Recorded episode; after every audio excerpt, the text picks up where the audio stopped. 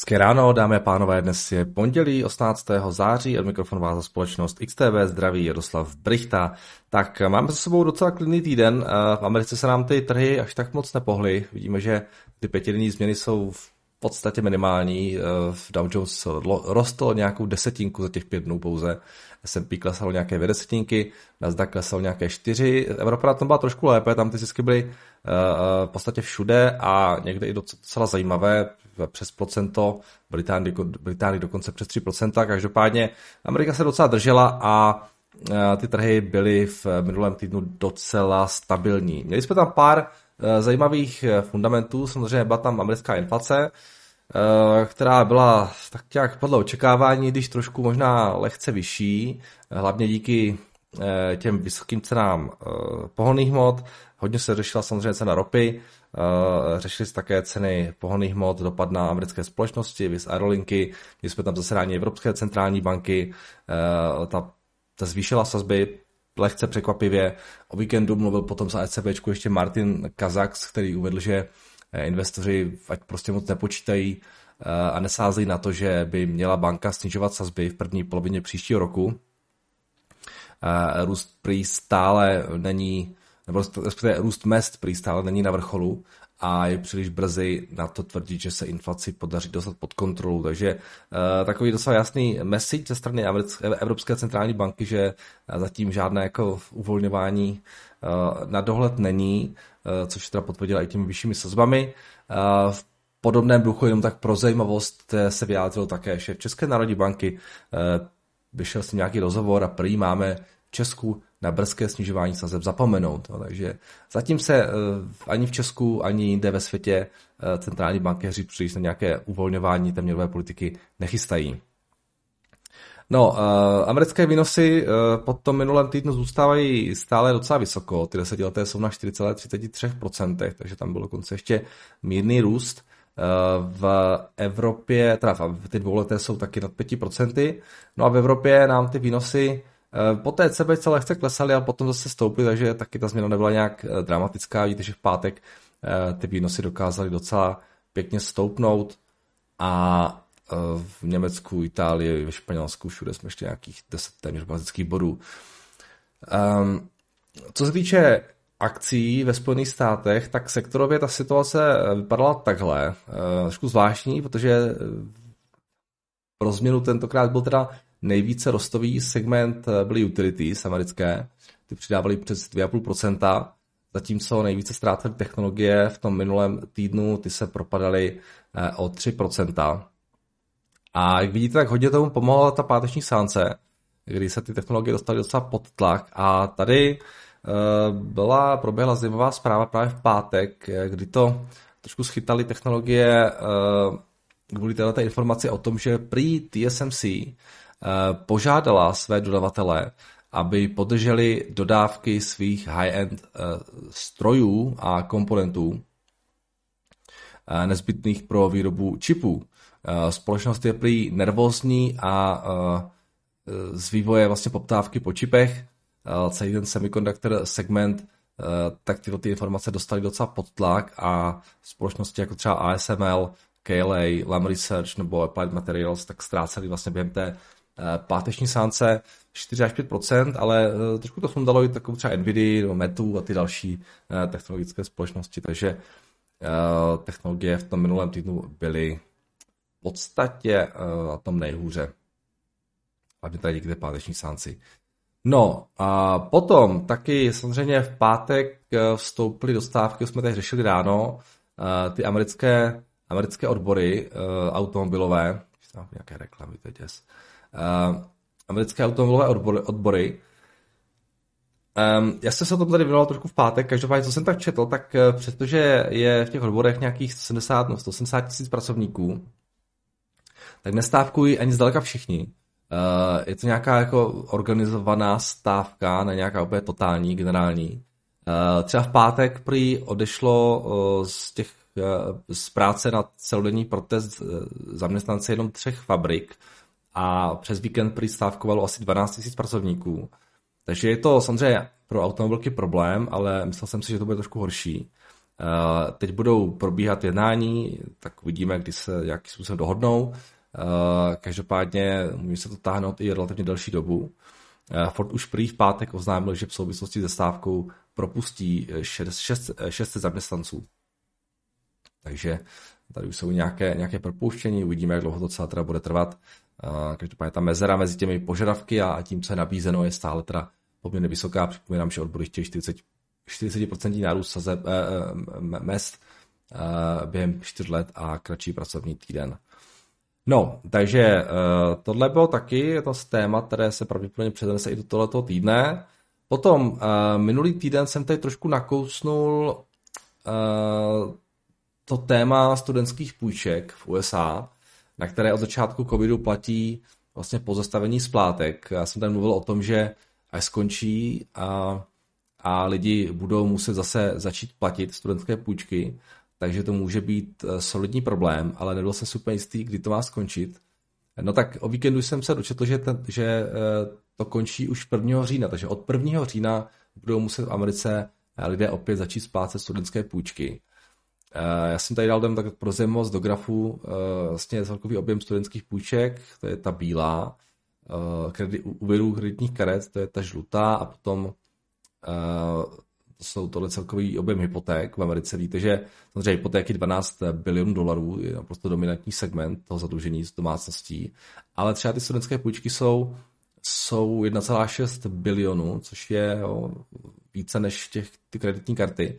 Takže on je to docela big deal v Americe, ten segment. Celkem teda je to $1,6 bilionů a vímte si, že studentské půjčky samozřejmě neplatí jenom studenti, ale hlavně taky ekonomicky aktivní lidé.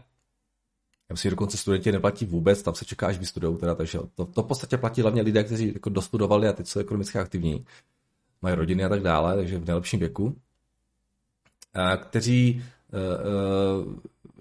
pro které v podstatě je to teď dluh navíc, na který v USA navíc není žádná sranda defaultnout a nemůžete se ho zbavit třeba jako hypotéky tím, že si předáte dům bance a máte jako hotovo. A pokud defaultnete na studentskou půjčku, tak se vystavujete riziku, že nebudete mít žádné social security a retirement benefity, prostě nebudete mít důchod, jo?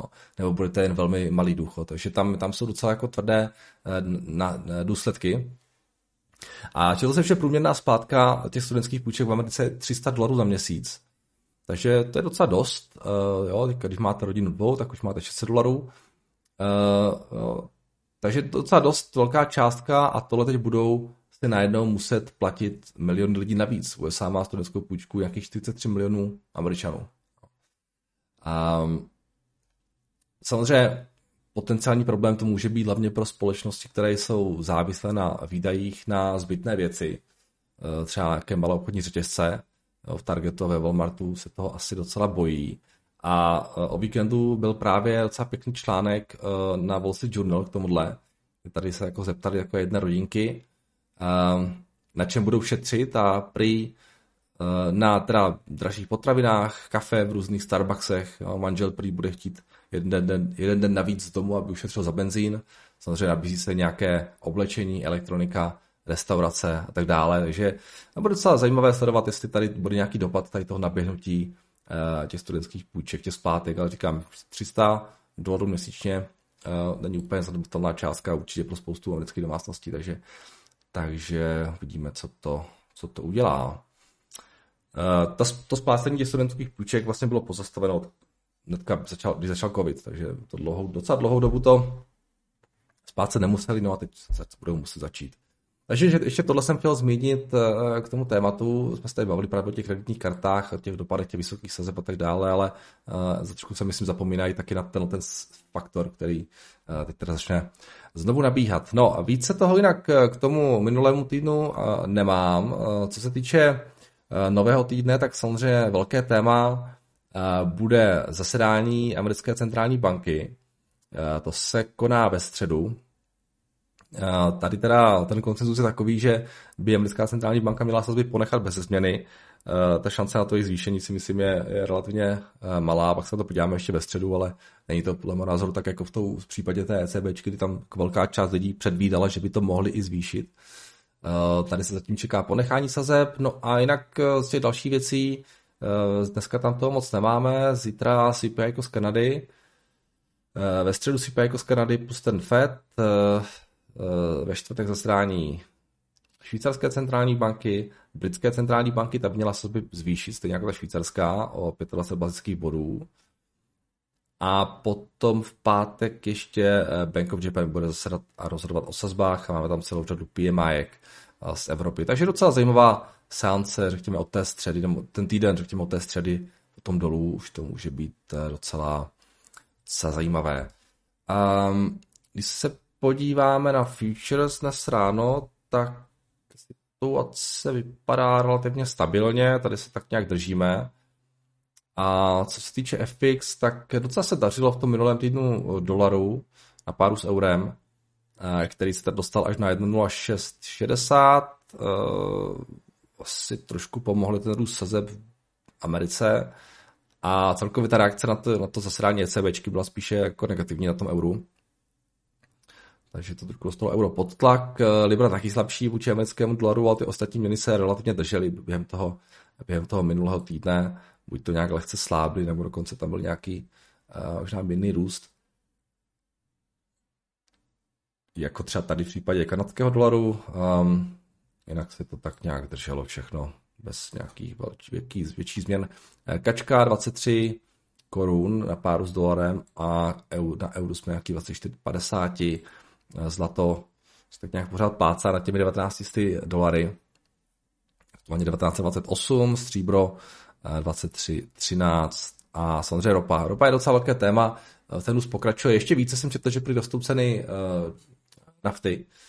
Takže no, zatím ten růst pokračuje navzdory i tomu silnějšímu dolaru, což je docela zajímavé.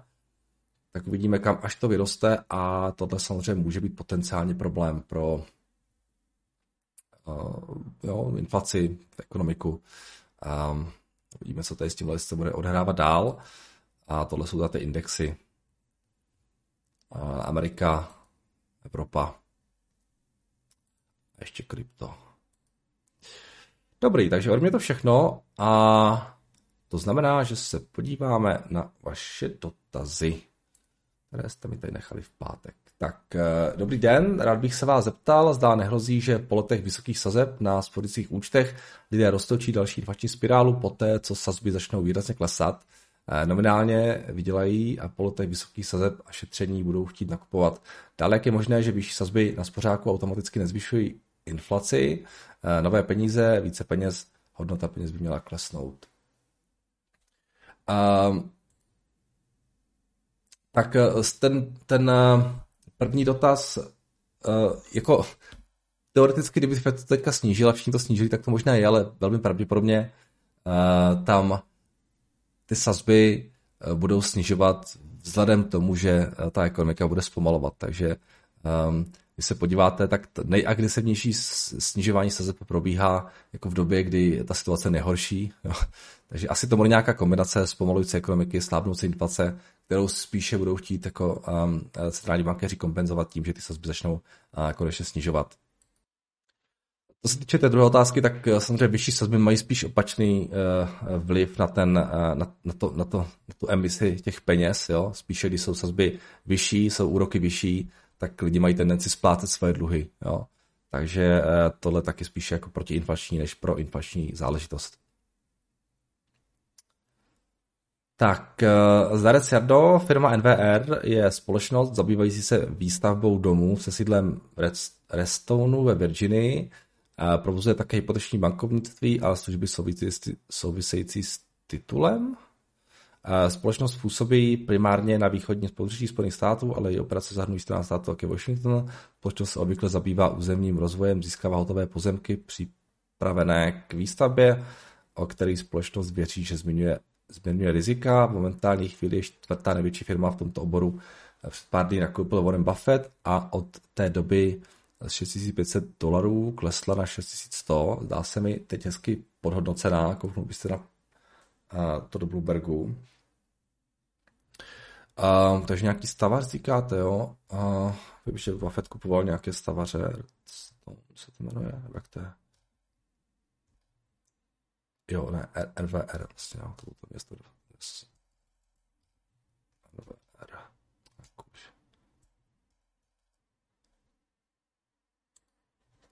Ti stavaři jsou všichni relativně jako hezky nacenění. Asi bych řekl, protože trh se obává, že ten zisk jim klesne v budoucnu. Samozřejmě teď otázka. Tihle se prodávají za nějaký třeba, já nevím, 11násobek, price earnings, něco takového. Nebo spíše vícenásobek, tady to je 19 miliard, takže má nějaký ten forward, bude trošku vyšší, to je nějaký 12-13 násobek, no, řekněme. Což jako není nic strašného, samozřejmě vypadá to docela fajn. A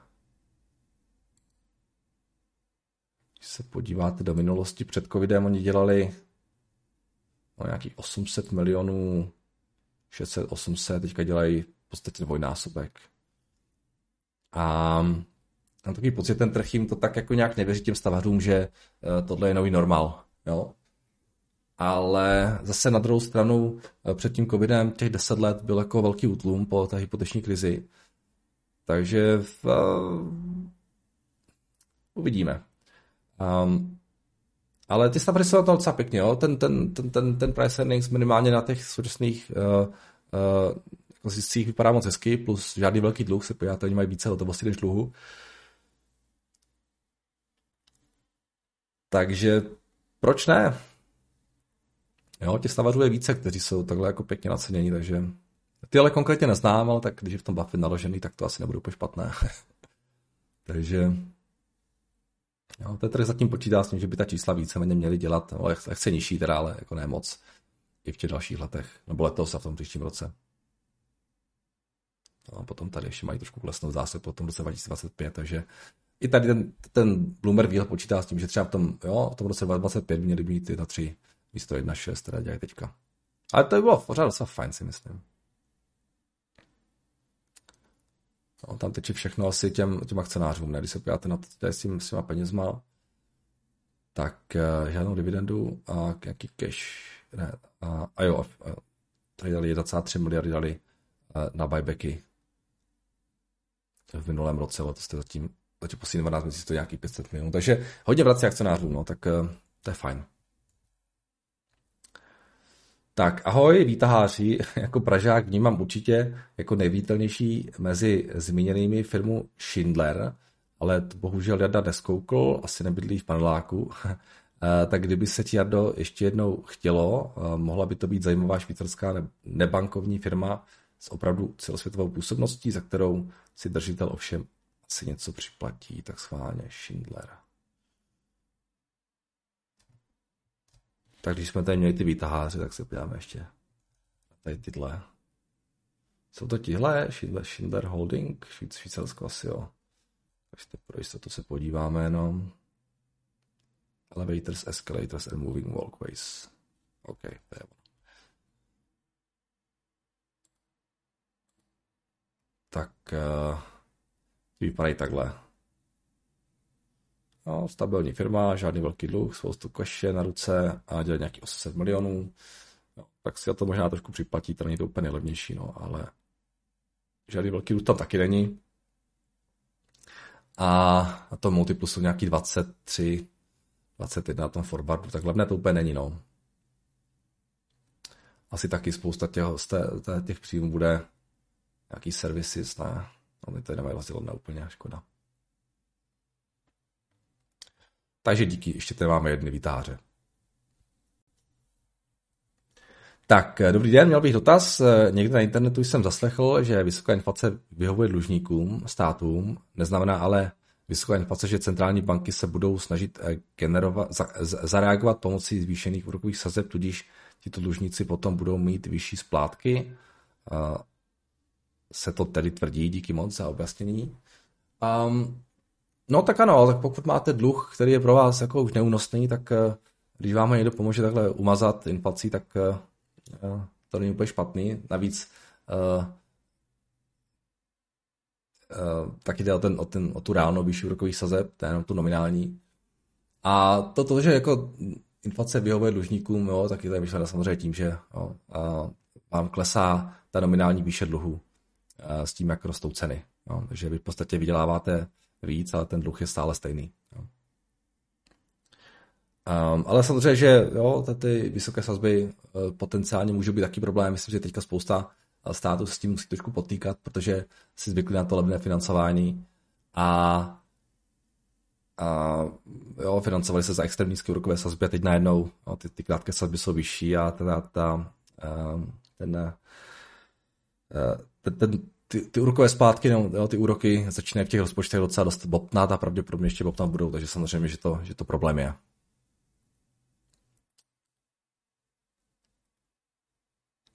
Tak.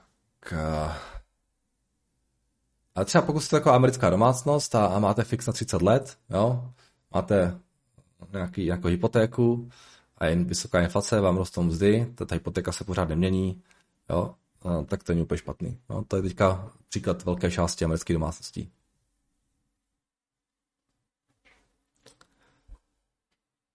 Tak.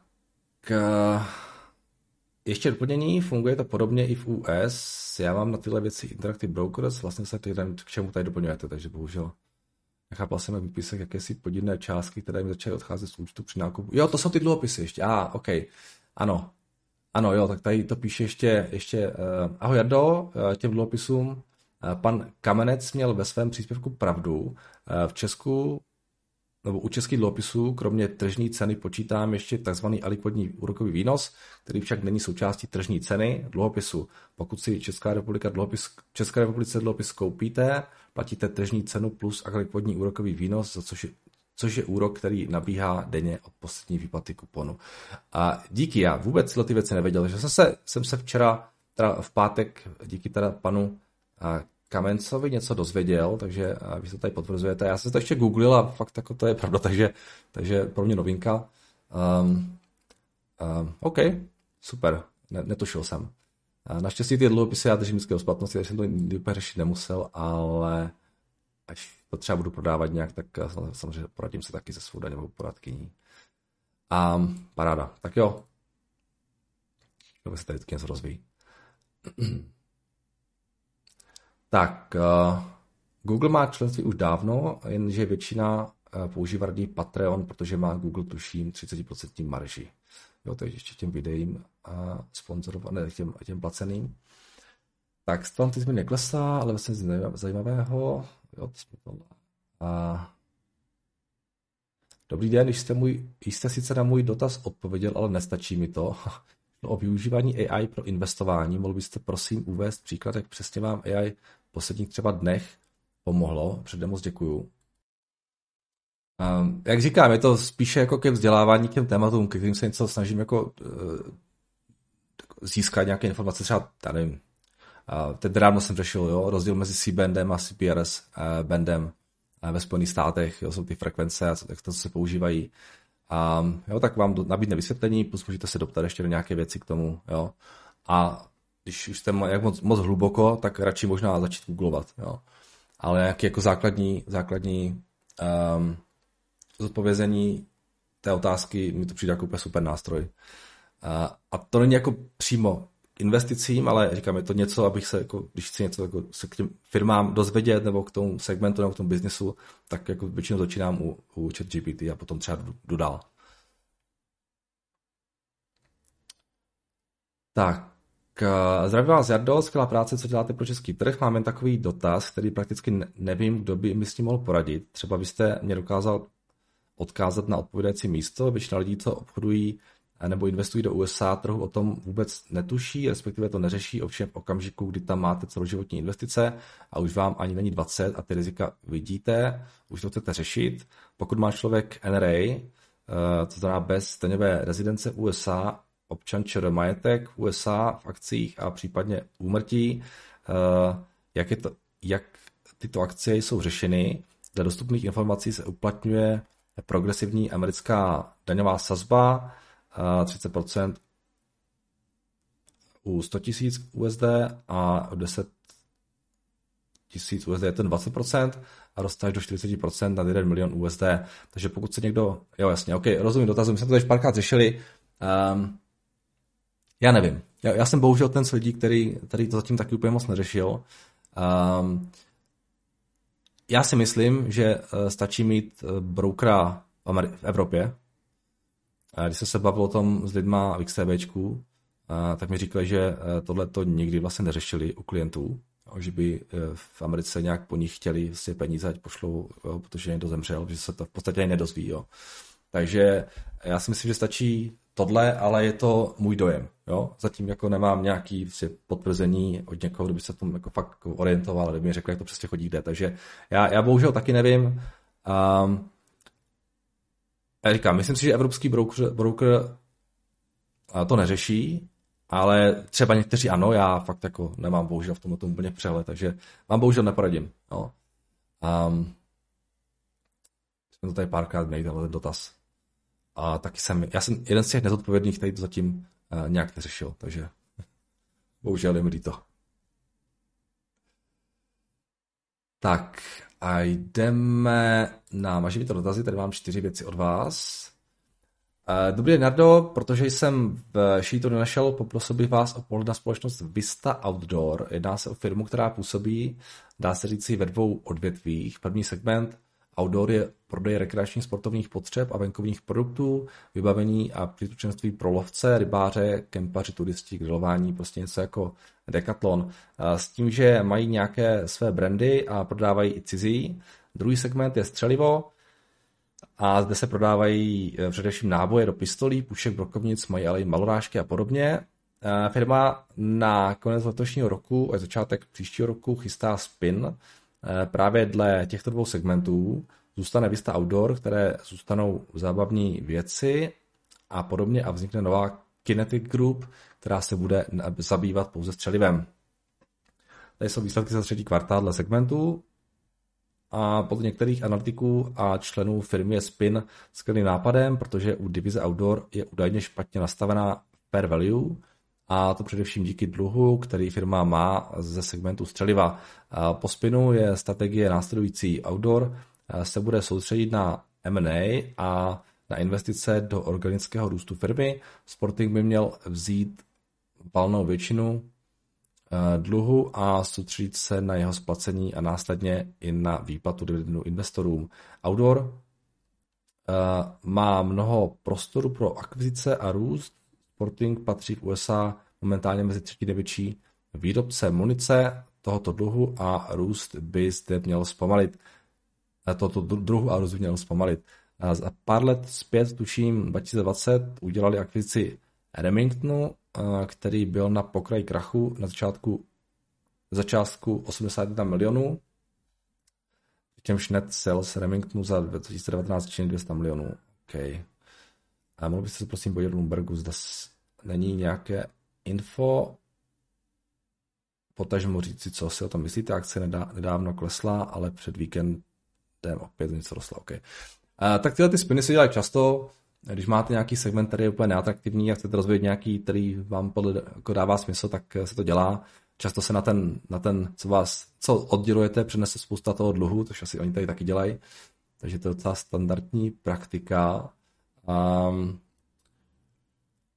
Vista Outdoor jste říkal? Vista Outdoor. Ten biznis neznám, takže. Vista Outdoor. Říkáte něco jako Decathlon, jo? To je docela dobrý přirovnání.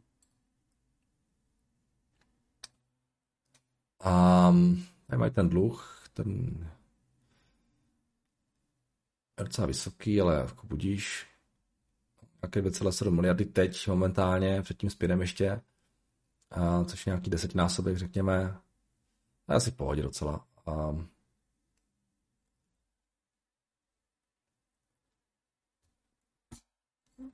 Žádný velký důst teďka tam není. Hodně rostly v tom roce 22. Asi zase nějaký ty post-covidové věci. Před covidem rostly nějakých, jo, měli nějaké 2,3 miliardy dolarů, revenues, teďka mají nějakých teda 2,9, takže tam je to pořád výrazně víc. Nevím, přijde mi to normální, nevím, co na to, co na to říct nějak, jo. Nevím, čím je to zajímavé, jo. To jste nějak nenapsal, prostě jo, jeden z dalších prodejců nějakých sportovních a jiných potřeb a střeliva. Bude tam spin, ale jako, to bude, no a co, jo. No, tady máte ten sporting shooting, to je vlastně většina té firmy, tady ten outdoor. Proč tyhle? No, jenom protože dělají spin dělá spousta firem. Takže no, nějaký cash taky dělají, ale jinak to přijde úplně standardní firma. Nezajímavá, takhle na první pohled, nebo co jste napsal tam. Tak, jdeme dál. Tak, zdravím všechny, rád bych vám představil společnost Terex Corporation. Jedná se o společnost dodávající stavební a průmyslové stroje, jako jsou auto domíchávače, jeřáby, drtičky, třídičky, plošiny a tak dále. Jejich velký byznys, servis a financování. Na společnost jsem narazil při analýze jiné společnosti, kde mi tato vyběhla jako konkurence. I hned mě zaujala jejich čísla, pouze rychle pár bodů pro představu dle některých webů. Tady máme nějaké ty čísla, nějaký ROIC, price and market cap a tak dále, se podíváme. Společnost je principiálně velmi jednoduchá, má dva hlavní segmenty, materials processing, zde jsou všechny různé drtičky, třídičky a tak dále, aerial work platforms, to jsou všechny autojeřáby, zvrací plošiny. A další segment označený jako other jsou financování, pronájem strojů, jasně. A s tím, že poměr hlavních segmentů v prodejích je 60-40 pro jeřáby, 60 na 40 pro jeřáby. Geograficky jsou rozložení cirka 60% Amerika, 21% Evropa, zbytek Asie a zbytek světa. K tomu biznesu není asi potřeba víc psát. Na posledním kvartálním reportu mě zaujala hlavně stoupající operating margin, kdy v roce 2019 měli 10% a nyní už je to 17%. Navíc já jako člověk v oboru sleduji obrovskou budoucnost v recyklaci materiálů. Je na to kladen velký důraz, například na nových zakázkách v železnicích je vždy recyklace, protože dochází kvalitní kamenivo a nové lomy se neotvírají. Myslím si, že je to trend minimálně po celé Evropské unii, vychází na to i směrnice, beru to jako potenciální pozitivní trend. No, to je docela zajímavá informace. Navíc zajímavá, zároveň matoucí je restrukturalizace od roku 2015 dál. Terex v roce 2015 oznámil merger se společností Konecranes za účelem vytvoření jednoznačného lídra na trhu. Z toho dealu Terex v roce 2016 odstoupil, což jsem pochopil i za pokutu, a rozhodl se zeštíhlit svoje podnikání v následujících letech, rozprodal spousty aktiv, jako jejich roadbuilding divizi, celou jejich divizi jeřábu, Demag, prodal například i své produkty a stroje na kovoširoty a tak dále. Prodal to opravdu hodně a je to vidět na balance sheetu v asetech, které v roce 2023 skoro jsou poloviční než v letech 2016.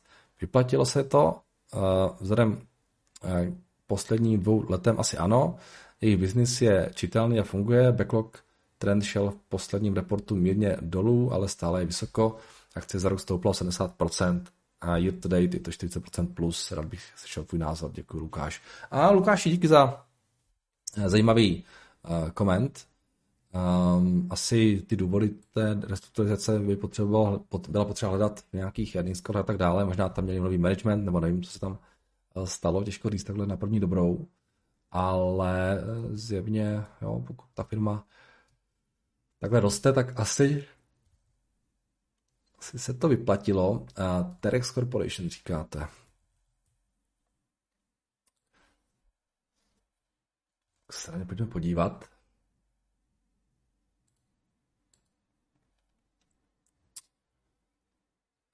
Ten musí tady pěkný v těch posledních pár letech. Zase těžko říct, jak moc to hodilo, tak to ovlivnil ten covid, ale před tím covidem teda víceméně stagnovali na nějakých 4,3, 4,5 a teď teda dělají v podstatě 4,9, takže tam nějaký mini růst, řekněme, z těch předcovidových let, což vzhledem tomu, že si možná hodně zeštílil ten svůj biznis, tak může být jako vyšší růst, než se možná zdá. Tak na první pohled, se podíváme na to jejich balance sheet, tak 5 miliard, teďka mají nějaké 3 miliardy, takže je to nějaká light verze. Když oni měli už ty 3 miliardy v tom roce, jo, ale vy jste říkali, že tady, takže to je restrukturalizace. OK, tak docela to zaštíhlili.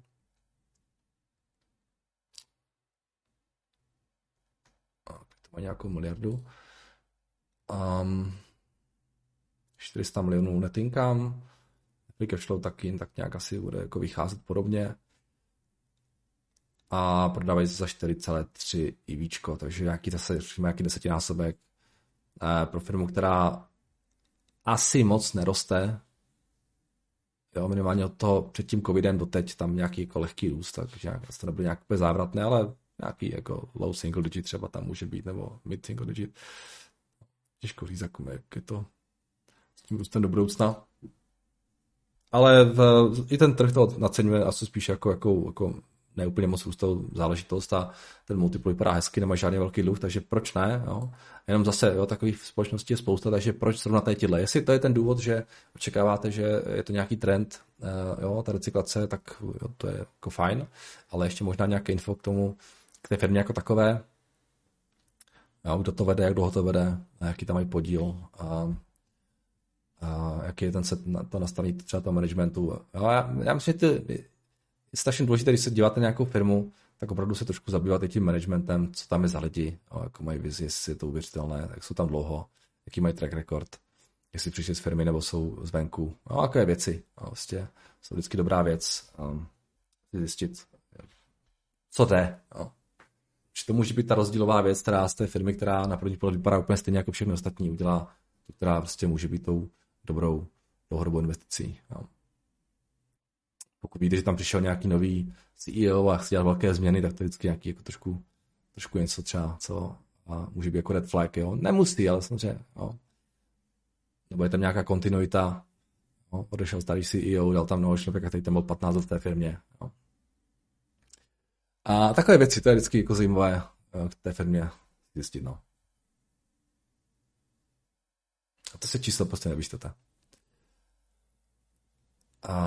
Ale vypadá to normálně, jo, standard. Pěkná firma, vydělávají žádný velký dluh, valuace pěkná, takže proč ne. Tak, jdeme dál. Tady na Adama. HPQ, ahoj Jardo, chtěl bych se zeptat na tvůj názor na firmu Hewlett Packard. Firmu asi všichni dobře známe, jedná se o jednoho z největších výrobců počítačů a příslušenství k nim. V tomto segmentu teď probíhá útlum a i za posledními poklesy stálo snížení výhledu do budoucna. Akce mi přijde už poměrně pěkně vyklesaná, i když Warren Buffett část akcí prodal, tak jsem začal budovat pozici. Zajímalo by mě, jaký máš na ně názor a jestli bychom třeba mohli kouknout na čísla do terminálu. Moje teze je tam taková, že je to kvalitní firma, která je akorát v útlumu, vyplácí dividendu a s nakopnutím segmentu by mohla opět začít růst. HPčko je zajímavá společnost, zase jsem taky si díval, oni mají jako velmi štědrou politiku vůči akcionářů, nejenom ta dividenda, ale ty buybacky jsou moc pěkné, že oni vrací spoustu peněz.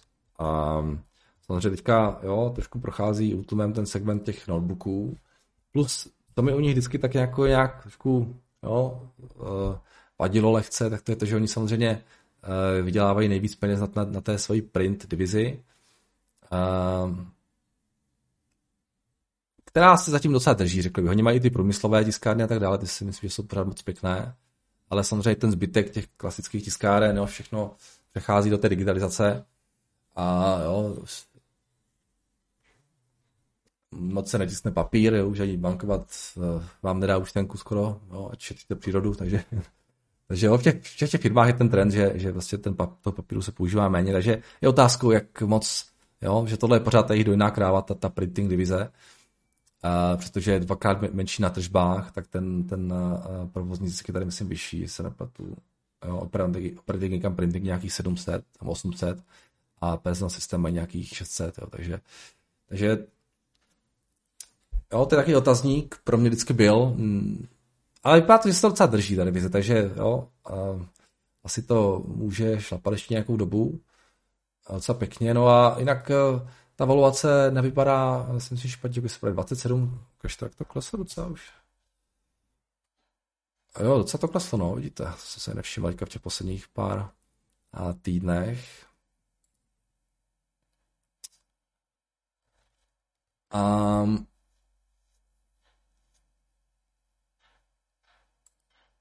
A oni se teďka prodávají za nějaký 27 miliard, mají dluh 10 miliard, takže 36 miliard IBčko. 3 miliardy dělají na tom net income, něco podobného mají free cash flow a když se podíváte, tak oni fakt když dáte tu dividendu, tak mají miliardu a potom vrací ještě oni dokonce vrátili 4 miliardy let, oni vrátili víc, než vydělali ještě. Jo. Takže loni to bylo, no v tom roce 2021 to bylo dokonce 6 miliard na těch bajbecích, takže oni jako fakt hodně vrací akcionářům, samozřejmě tohle je neudržitelné, ale ta filozofie tam je jako jasná, že chtějí hodně vrací těm akcionářům a to se mi líbí na nich moc, jo, a to si myslím, že byl důvod, proč to Buffett taky měl v tom portfoliu, nevím, jestli to už teda úplně prodal, nebo část prodal. Ale je to takový biznis, jakože tam nevidíte nějaký velký potenciál růstový, jo, a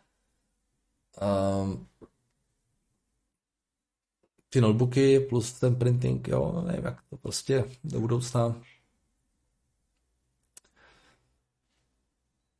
No, přemýšlel jsem o tom, já nevím, loni možná, a nakonec jsem se na to vyprdnul, takže asi tak. Ale může to fungovat hezky. Dokážu si to představit, že to může fungovat hezky do budoucna. Ale taky nemusí. Takže tak. Poslední, ještě tady máme k tomu I-Tech od Mirka. Doplnění. Tady Mardo, o víkendu jsem našel ještě několik zdrojů k případu I-Tech a Selektope.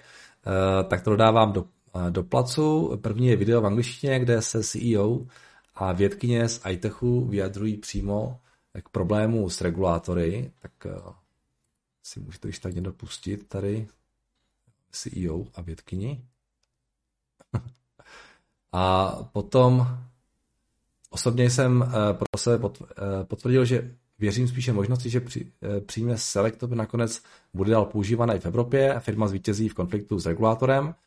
Selektope se nyní v Evropě může prodávat a používat v nátěrech na lodě a došlo ale k tomu, že regulátoři změnili definici, co se týče substancí, které ovlivňují endokrinní hormonální systém a vzniklo nějaké doporučení, že Selektope by mohl být rizikový a příslušný úřad se tím nyní zabývá s tím, že na rozhodnutí a případné neobnovení povolení Selektope v EU se pravděpodobně bude čekat roky. I I-Tech, která samozřejmě používá všechny právní a vědecké páky, aby rozhodli v jejich prospěch. Já nejsem vědec, ale osobně mi to přijde ze strany regulátora jako blbost. Selektope, respektive medetomidin, je primárně anestetikum a pochopitelně, když ho na člověka použijí, tak sekundární účinek bude během působení látky jiné vyplavování hormonů. V praktickém použití by ale dostatečnou dávku mohl přijít do styku maximálně někdo, kdo připravuje tu barvu a absolutně kašle na bezpečnost práce. Poslouchejte sami z videa a je ale pravda, že jsme v Evropě a tady se na rácio úplně nehraje, tak uvidíme. Plus samozřejmě to může být tak nějaká lobby, že jo? Jo? A to nezapomeňte, jo? Nějakých starých nátěrařů, kteří prostě to dělali jinak a teď se jim nelíbí, že přichází někdo do toho biznisu se hodit nějaké vidle. Tak pokud by je ale zde zakázali, tak pořád Evropa je méně než 5% tržeb a zákaz se týká pouze prodeje a aplikace. Jinak lodě natřené barvou se Selektope by stále mohly plout a kotvit v Evropě. CEO dále mluvil o tom, že trend v sektoru je přesouvat a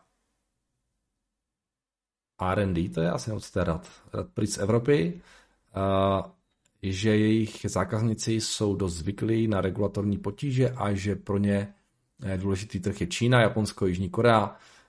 Padly tam další zajímavé informace, zájemci o firmu a ať se na video či podívají.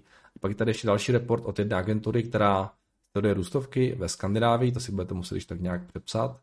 A tady bych zmínil to, že nějaké první hovory mezi I-Techem a regulátorem mají začít na začátku 2024 a případné rozhodnutí je zhruba se očekává v roce 2025. Nicméně existují extrémní případy, kdy se čeká na rozhodnutí 8 let.